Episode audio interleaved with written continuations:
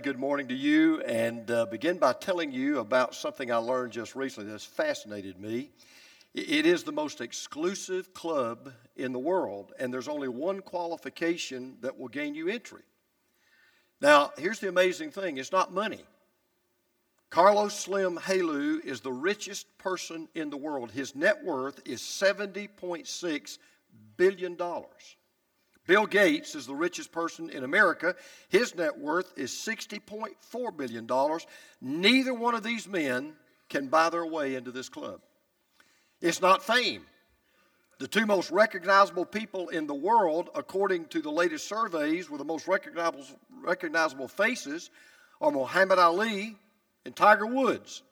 Neither one of them can get into this club. It's not popularity. According to Twitter, the three most popular people on the planet right now are Lady Gaga, Justin Bieber, and Katy Perry. And if you're over the age of 55, you're going, who is that? But anyway, none of them will be allowed into this club. It's not influence. Surveys show that the three most influential people of the 21st century are Steve Jobs, Oprah Winfrey, and Mark Zuckerberg, the founder of Facebook. None of them would be allowed into this club. So, money won't get you in, popularity won't get you in, influence won't get you in, fame won't get you in. So, I hope you're asking the question right now what is the most exclusive club in the world? Well, it only has five living members. And there's only one qualification that will get you into this club. There's only one requirement. Guess what it is? It's a title. And that title is President of the United States. You have to have been or currently be the President of the United States to get into the most exclusive club in the world known as the President's Club. I actually read a book. I'd recommend it if you like to read good stuff. I actually read a book. It was written by a lady named Nancy Gibbs and, my, and, and, and a man named Michael Duffy. It was called The President's Club. Fascinating book, and it recounted fascinating stories about how former and current presidents interact and how they get along and how they discuss things with each other and how they argue with each other. And it was just absolutely a, a book I could not put down. And while I was reading this book, I thought to myself about another club that to me is far more fascinating, far more exciting, far more important, and, and, and something, by the way, that's totally different. Where the President's Club is the most exclusive club in the world, this is the most inclusive club in the world. And that club is made up of followers of Jesus. The most inclusive club of the world because the only qualification you have to have to be a candidate, become a part of this club, is you have to be a missing person. That's it. If you would like to be a member of this club, all you got to do is be a missing person. If you're visiting with us today or a guest of ours, we are in a series called Missing Persons. And we've told you that we've defined a missing person as someone who is far from God, but that can be invited to come near to God. I told you last week every empty chair in this building represents an amber alert on somebody who is far from God. As a matter of fact, Jesus even tells us the reason why he left heaven, the reason why he came to earth was really simple to find and rescue missing persons. He said in Luke 19:10, "The Son of Man has come to seek and to save the lost." Now, if you were here last week as we started this series, you'll remember Jesus has already found his first missing persons. He had found some fishermen Peter, Andrew, James, and John. They were missing people. They were far from God. He invited them to come near to God. And not only did he invite them to come near to God, he invited them to come and to follow him. And amazingly, they did. And when they decided to follow him, he said, Look, I want you to understand what I'm asking you to do. I want you to quit fishing for fish, and I want you to start fishing for people. I want you to start looking for missing persons. Well, I'm sure that raised a question. Because, for example, if you were to say to me today, uh, I'd like to take you fishing, which, by the way, ain't going to happen, but if you were to say to me, hey, I'd like to take you fishing, you know the first question I would ask, well, what kind of fish are we going to fish for? And so when Jesus said to these disciples, I don't want you to fish for fish, I want you to fish for people. I want you to start looking for missing persons. They must have asked the question, well, Lord, what kind of missing persons should we go after? What kind of fish should we be looking for. And what they were going to learn and what Jesus was going to teach them and what Jesus was going to show them over the next three years absolutely shocked their system to the core. And this is what I want you to take out the door this morning. What you're going to learn today is this everybody is invited to follow Jesus. Everybody is to be invited to follow Jesus, and anybody can follow Jesus. Everybody's to be invited, and anybody can do it. All right, so let me just make sure you've got it. Who are we to be inviting to follow Jesus? Tell me who. Everybody. And who can if they want to?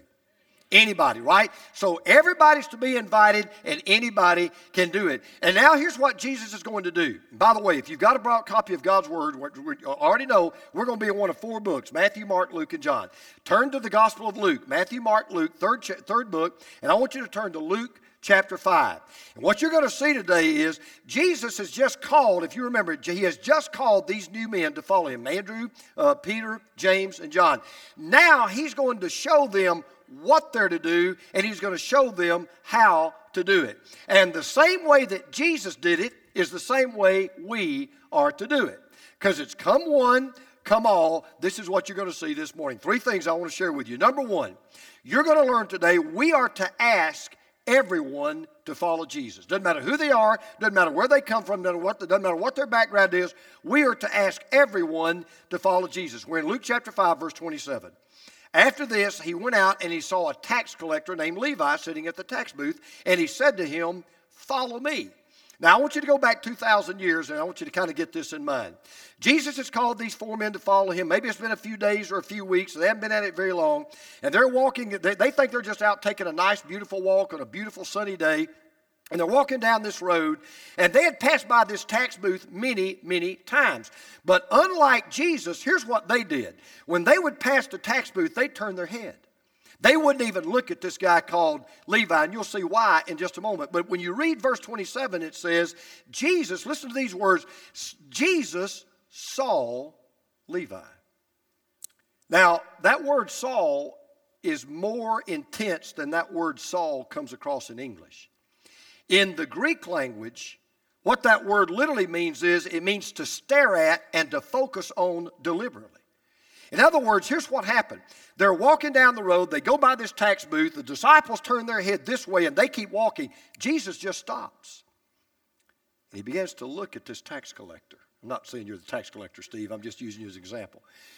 Though you could be a tax collector. He's looking at this guy and he's just staring at him. I mean, up and down. He's just got his eyes focused on him.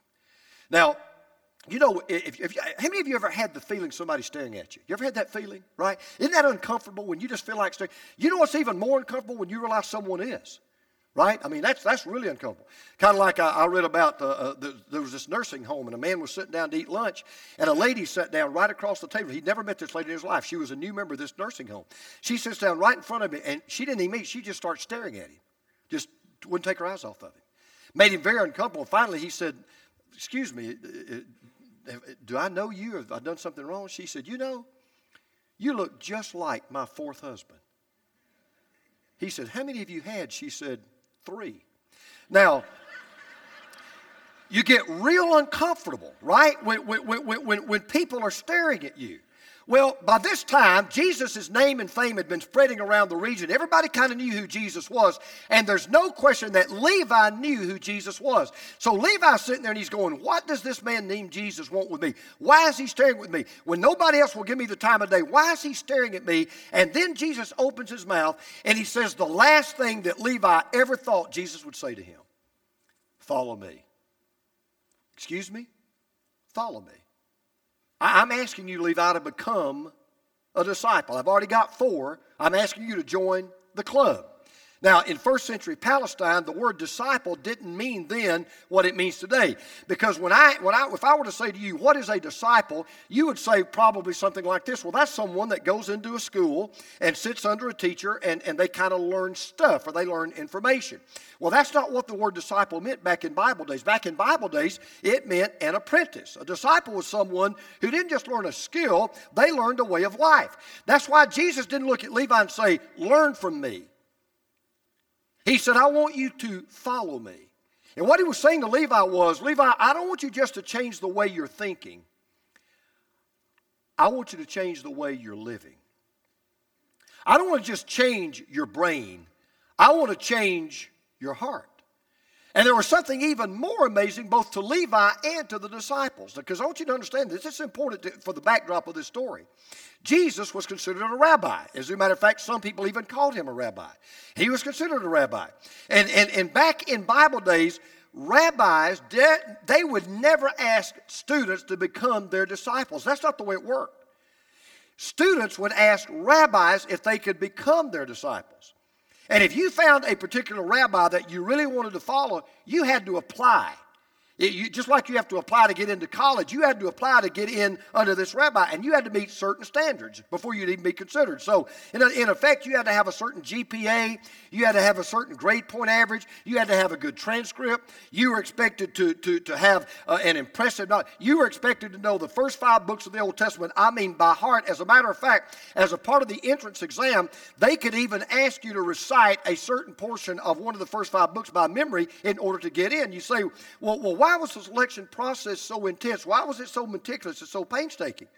Well, the reputation of the rabbis depended on the quality of their students.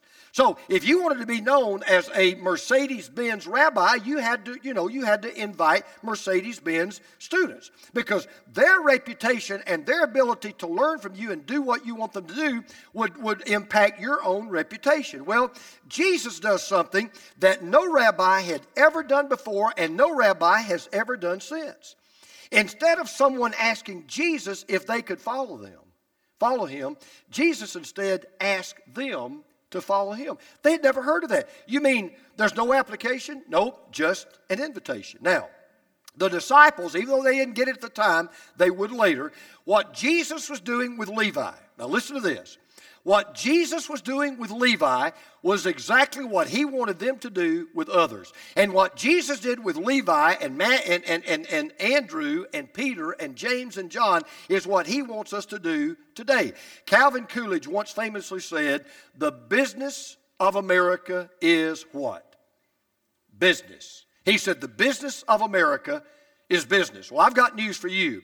The business of this church is to find missing people. The business of every one of you sitting in these rooms, sitting in these chairs, who claim to be followers of Jesus Christ, whether you decide to do this or not, I'm telling you, your number one business on this earth is to be finding missing people. Our job is to be going about daily, just as just in our daily life, looking for missing persons and inviting them in some way to follow Jesus. Now, why is that true? Because everybody is to be invited to follow Jesus, and anybody can follow Jesus. Say that with me right now. Everybody is to be invited to follow Jesus, and anybody can follow Jesus. So that's what we're to be doing. Well, if what Jesus did was not enough to shake everybody up and to shock Levi and to shock these disciples, what he did next blew them up. Because not only are we to ask anybody to follow Jesus, we are to accept anyone that's willing to follow Jesus. Now, the first command that Jesus ever gave, I've told you in the Bible, first command he ever gave, very simple, two words, follow me. We've already seen how unusual his method was because, unlike every other rabbi, he didn't ask people to apply, he just invited people. But you say, well, what was it that really blew everything up? What was it that, just blew everybody's mind? It wasn't how, just how he invited people. That's not what just blew everybody away. It was who he invited. Because I listen to verse 27. After this, he went out and saw a tax collector named Levi sitting at the tax booth. Now, it was radical enough that Jesus chose his disciples rather than have his disciples choose him. But when you think about the people that Jesus chose, and you're going to find this out in, in just a moment, none of them would have made the Time Top 100 list. Okay? I mean, there wasn't a biblical scholar among them. There wasn't a strong leader among them. There were no movers and shakers among them. Not one of the 12 that he chose would have made anybody's got to have list because so far, all he had was a bunch of four fishermen who, oh, by the way, the only time we ever met them couldn't even catch fish, worked minimum wage, didn't have a lot of money. And of all the missing persons that Jesus could have invited, If you had said to someone, name somebody that you will bet everything you own he will never invite, Levi would have been at the very top of the list because he was a tax collector. Now, I just ask you, even today, how many tax collectors are voted most popular people to be around? I mean, when you meet someone and they say, and you say, Well, what do you do for a living? They say, I work for the IRS. Does that make you say, Let's go out and have a steak? I'd just love to hang out with you. I mean, he was a tax collector. He worked for the Roman government. Now, let me tell you how this worked. This is fascinating. I didn't know this until I studied this message. The Romans would collect their taxes through a system known as tax farming. And here's what they did they had divided all of Palestine up into districts. We might call them today counties. So they had different counties or different districts. And every district, every county had a fixed tax figure they had to pay. So this county might may owe this much money, and this county may owe that much money, and this county may owe that much money. And what they would do is they would sell the right to collect those taxes to the highest bidder, because you're going to see in a minute, it was a big money making deal. Now, there were two categories of taxes that people had to pay. There was what were known as direct taxes, otherwise, they were known as fixed taxes. Let me give you an example. This is true. Everybody had to pay a poll tax, P O L L. That's not what you think it is. It wasn't a, a, a, tax that you paid to vote. A poll tax was a tax that you paid just by being alive. So if you were alive, you had to pay a tax just for being alive. Okay? Now, they had to pay what was called a ground tax. In other words, everything that came out of the ground, grain or made from the ground, wine, olive oil, everything that you made, you had to pay a tax on. There was the income tax. Everybody was taxed 1% of all of their earnings. But now, where tax collectors made their money was what was known as the indirect taxes. For example, there, there, were, there were duties and there were tolls that allowed the tax collectors to, to, just commit highway robbery. And see, here, here's, here's what you have to understand a tax collector had unlimited authority to tax as much as he wanted to tax. He could charge you anything he wanted to charge. And he could charge you for anything he wanted to charge. For example, he could, he could tax you for using the road that you were walking on. He could tax you for imports and exports. He could tax you for the food that you were carrying in your knapsack. He could tax you for fruit. He could tax you for wine. If you had a cart, if you were drawing, if you were pulling a cart by, by a tax collector, he could charge a tax on every wheel that was on that cart. He could even he could even check your person. If you had a private letter and he could oh, he could open that letter and if you were doing business in that letter, he could tax the letter. Now, the problem was he could charge over and above what the government required. He could charge anything he wanted to charge and he could pocket the profit and there was nothing, absolutely nothing you could do about it. And it gets worse. If the tax collector put a tax on you and you said, Well, I can't afford to pay it, then the tax collector would loan you the money at an exorbitant interest rate. And if you couldn't pay that, he was then by law allowed to take everything you owned. He could take your house, he could take your farm, he could take everything you owned, sell it, and he could keep it for himself. It was the first case in history of taxation without representation. If it moved, it was taxed. And this guy was making money, Levi was making money in a crooked way, hands over fist. It reminds me of a true story. This has actually happened uh, of a little boy that wanted $10 and he prayed for two weeks for God to give him $10 and nothing happened. So he decided to write God a letter and ask for $10. So he wrote God and asked God for the, you know, for the, for the, you know, ten dollars, and he didn't know how to address it, so he put it in an envelope, sealed it, and just wrote two words: God USA. That's all he wrote, just God USA. Well, when it got to the post office, the, you know, they had to open up see what it was, and they saw this little boy's letter asked for ten dollars. They thought it was such a cool letter. They sent the letter to President Clinton. This was Bill Clinton was the president at the time, so they sent the letter to Bill Clinton. Bill Clinton was so impressed and so amused that he told his secretary, "Send that little boy a five dollar bill." He thought, you know, that that's a lot of money for that little boy. So he said, send the boy a $5 bill. Well, the little boy opened up the envelope, came from, you know, came from Washington, and he was over there, and he got that $5, and he was very excited about it. And he sat down, and he wrote a thank you note to God. And this is what he wrote, true story. Dear God, Thank you very much for sending me the money. However, I noticed for, that for some reason you had to send it through Washington, D.C., and as usual, they deducted half of it. Now, It, it, it won't surprise you that the most despised, hated class of people in all of Israel were the tax collectors. Do you know why? They were considered traitors. The Jewish people hated the Roman Empire, they were under Roman domination. And one of the things they were praying for was that some Messiah would come along and destroy the Roman government and give them back their land and restore them to what they ought to be. And this guy was working for the enemy. As a matter of fact, you know what the favorite name was for tax collectors? Bloodsuckers. That's what they called them. You're, just a bloodsucker. So let me put it to you this way Levi was a missing person that nobody missed. He was a missing person nobody wanted. As a matter of fact, tax collectors were so despised, they were excommunicated from the synagogue. Even though they were Jewish, you could not go to church. They kicked you out of church. They were excommunicated. They couldn't even be witnesses in a court of law. You know why? Because they, their word was considered absolutely useless and worthless. They were on the same level as pimps and prostitutes and murderers and robbers. They were never invited to the neighborhood cookout. They just somehow always got left out. Whenever the high school class had their reunion, somehow they never got reinvited. They never got to come. As a matter of fact, when you read about Levi, most probably his own parents had disowned him because he was the black sheep of the family. You say, how do you know that? Because his name was Levi. If you know anything about Levites, you know that that was the tribe of the priests. That was the priestly tribe. And, and, and, and from the first time, evidently, what had happened was when this little boy was born, his parents had a goal for him. They had a vision. They said, You're going to be our preacher, you're going to be our pastor. You're going to be our priest. You're going to go to Bible school. You're going to go to seminary. And most likely, his dad and his granddad and maybe his great granddad, they were all priests because most of the time, if you were in a priestly line, somebody along the line would get the name Levi. And so, evidently, he came from a long line of priests. And the last thing they thought that little boy would grow up to be would be a tax collector. And even his home family wouldn't have anything to do with him. So get this picture. While everybody else hated his, excuse the language, guts, while everybody else would look at him with disdain, curse him, spit at him, threaten him, here comes this carpenter from Nazareth.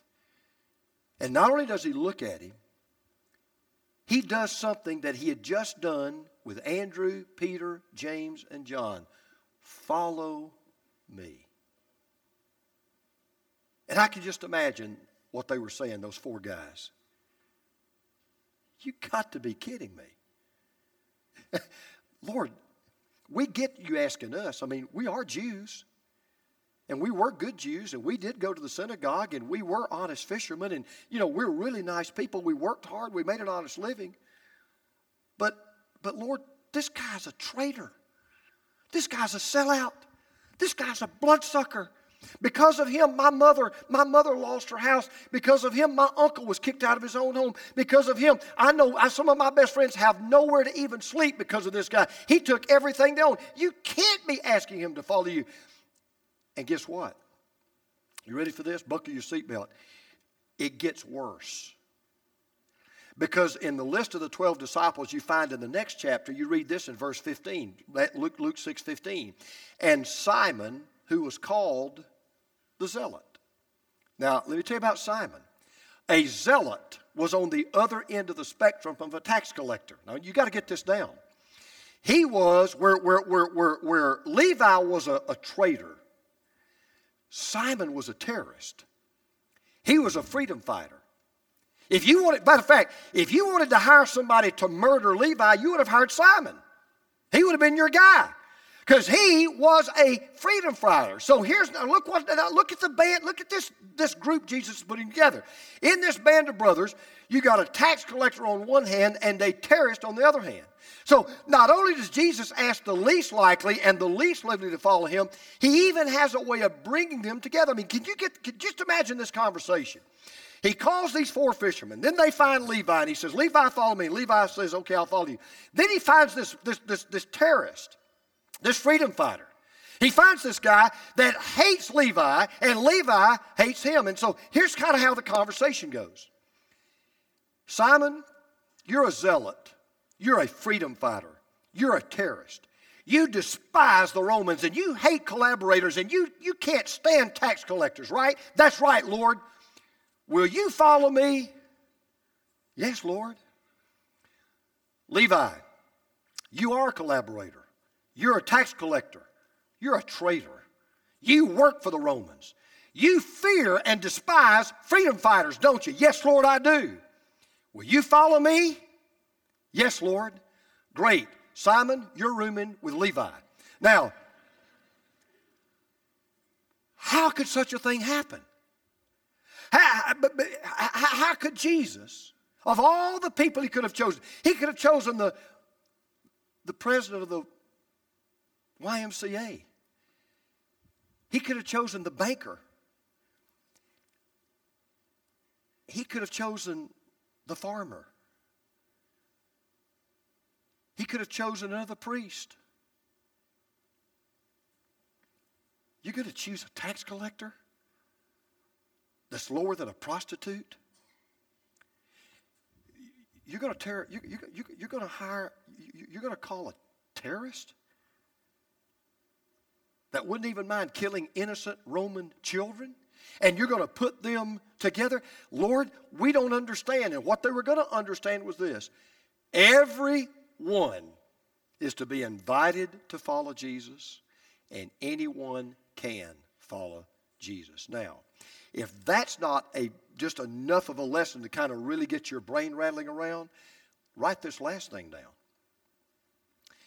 Not only are we to ask everyone and accept anyone, we are to associate with those who don't follow Jesus. Now get that down. We are to associate with those who don't follow Jesus. Because what happens next is even more incredible to me than Levi the tax collector leaving a well paying job that would set him up for life and follow Jesus. Look at verse 29. Levi made him a great feast in his house. And there was this large company of tax collectors and others reclining at table with him. Here's what happened Levi follows Jesus, and he's so excited about meeting Jesus, and so excited about changing his life, and so excited about this new way to live and this new way to walk. He not only leaves a great paying job, walks away from all this money, he says, Lord, I'd like to celebrate my new decision. Is that okay? Jesus says, absolutely. He said, I want to throw a party at my house. He, Jesus says, okay. And he says, Lord, who can I invite? He said, you can invite anybody that you want to. Well, the only people that he knew were their tax collectors. So he throws this big party, and you got all these tax collectors because they were his buddies. Because, listen, who do missing persons hang out with? Other missing persons, right?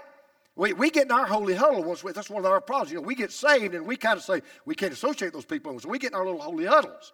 You know, so you know you, you, you got to read your Bible and comb your hair just right and you know don't say bad things and eat grits or you know we just can't hang out with you right i mean that's kind of where we are but missing persons they, they just hang out with with missing persons and so he throws now watch this he throws a finding missing persons party and when you accept the call to follow Jesus, listen to this, this is important. When you accept the call to follow Jesus, He does not call you to isolation, He calls you to association. Your job is to go out and start finding people who used to be just like you. Your job is to go out and find missing people because all of us at one time were missing people. And so you're not to avoid missing people, you're to go fishing for them and find them and invite them to follow Jesus. Well, you got this big party going on with the most despised, low life people in all of Israel, and here is Jesus right in the middle of it. Someone observed that people who were people who were nothing like Jesus like Jesus. And Jesus liked people who were nothing like him. So let, let, me, let me tell you why it's so important. Let me tell you why this is a big deal. Let me tell you why some of us in this room, many of us in this room, need to get out of our Christian cocoon and start asking God to bring us to missing people that we might normally never associate with. And I want to tell you why it's so important that we associate with these people and lovingly and gently and naturally introduce them to Jesus. I want you to write this down. This is so good. When people who are far from God truly meet the Son of God, they want to draw near to God.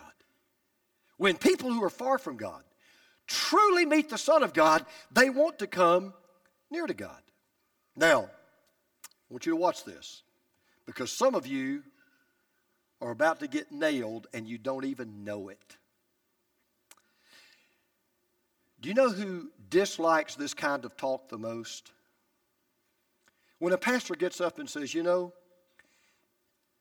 if a woman of the night were to walk in here in a short miniskirt and a revealing dress, instead of looking her up and down and saying, What are you doing here? This is church, we ought to be the first ones to welcome that woman and thank her for coming and love on her and tell her how much we appreciate her being here. Or the fornicator, or the adulterer, or the, or the, or the you know, the, the, the swindler, the, the guy that just got out of jail. Do you know the people that dislike that kind of talk the most? Religious people. They, they, they hate that. Because listen to what happens, verse 30. And the Pharisees and their scribes grumbled at his disciples, saying, Why do you eat and drink with tax collectors and sinners? Now, who are the Pharisees and the scribes? They're the exact opposite of the tax collectors and the sinners. They're religious, they're churchgoers, they're pew sitters. They dot every religious I, they cross every religious T. And they felt like because I go to church, because I go to Sunday school, because I go to small group, because I bring my Bible, because I pay my tithe, that makes me better than everyone else. And can I just be honest? I have had to battle that attitude myself. I, have looked down at people who may do things I don't do, who have never done or, have ne- or, or, or I've never done. I've looked down at people at times and I've said to myself, I'm so glad I'm not a sinner like you. I'm so glad I've never fallen into that kind of lifestyle. I'm so glad I've never fallen into that kind of sin. And you know, I used to think the best thing that I can do is just never cross paths with them. And it took me a while to realize that Jesus would say, James, those are the very people you need to seek out. Those are the very people you need to open your arm to. Those are the very people you need to reach out to. So listen to Jesus' response. This is great. And Jesus answered them, Those who are well have no need of a physician, but those who are sick. Now, this is what's amazing. This is why the Pharisees and the Sadducees and the scribes hated Jesus. These religious people were farther from God than the people they thought were farthest from God. Did you hear that? These religious people were farther from God than the people that they thought were the farthest from God. See, there are two kinds of people in this story. There are two kinds of people in this world. There are the people who thought, like Levi, Jesus, you're too good for me. And then there are the people like the scribes and the Pharisees, they thought, I'm too good for you. Now, the first group becomes followers, the second group becomes failures. Because there's only one qualification to be, to be a follower of Jesus. You ready for this? There's only one thing you have to be in order to be qualified to be a follower of Jesus. You have to be a sinner.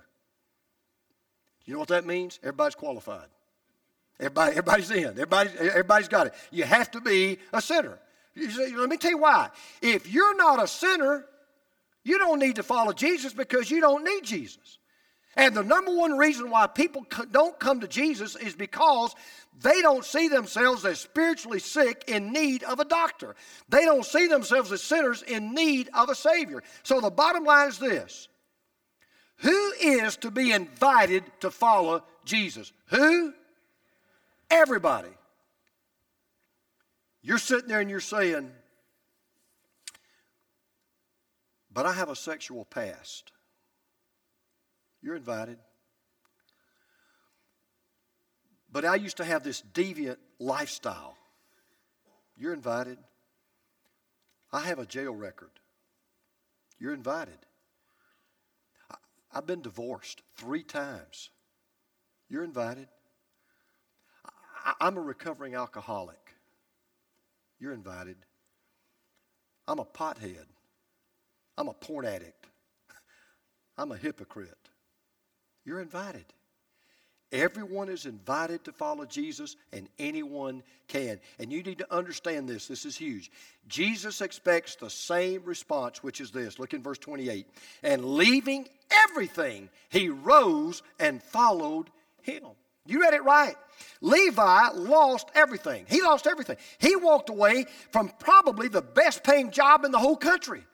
He walked away from becoming a millionaire. He walked away from living the American dream to follow Jesus. Now, you may sit there and you say, well, you know what? That's why I'm not sure I want to do this.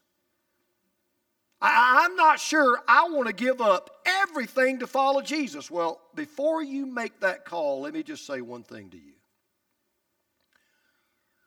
Following Jesus will cost you everything, but refusing to follow Jesus will cost you more. Following Jesus will cost you everything, but refusing to follow Jesus will cost you more.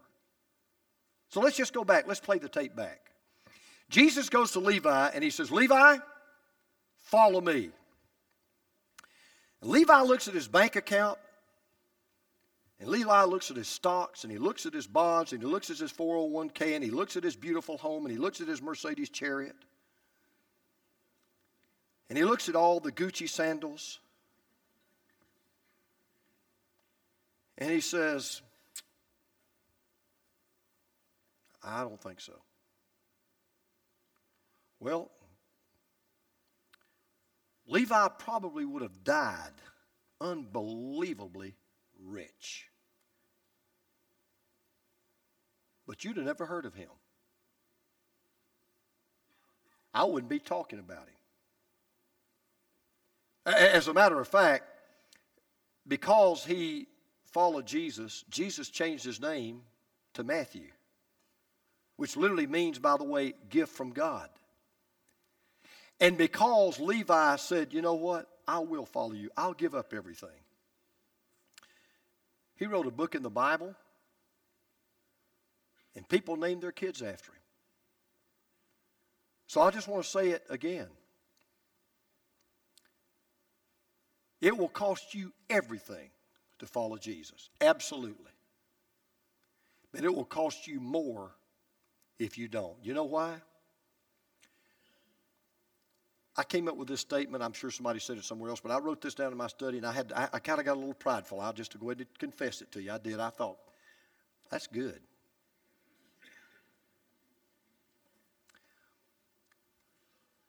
The best. Listen to me. The very best this world has to offer you is trash compared to the worst that Jesus can give you. The best this world has to offer you is worse than the is, is, is trash compared to the worst that Jesus can give you. Yeah, I can't pull any punches because Jesus didn't pull any punches. So I have to give up everything to follow Jesus. And what I mean, no, you have to sell your house, you have to give up all your stocks and bonds. You got to give up ownership to everything. And if you refuse to follow Jesus, it won't cost you everything you have, it will cost you even more. And I want to tell you something. I'm just telling you as one guy. I am so glad that everybody is invited to follow Jesus, and I am so glad that anybody can, and I am so glad I do. Let's pray together. With heads bowed and with eyes closed, I want to talk to two groups of people this morning, and maybe three. You're here today and you're a Levi. And I don't mean by that you're a, you know necessarily a bad person, dishonest. I don't mean that people hate you, but you're far from God. You're a missing person. You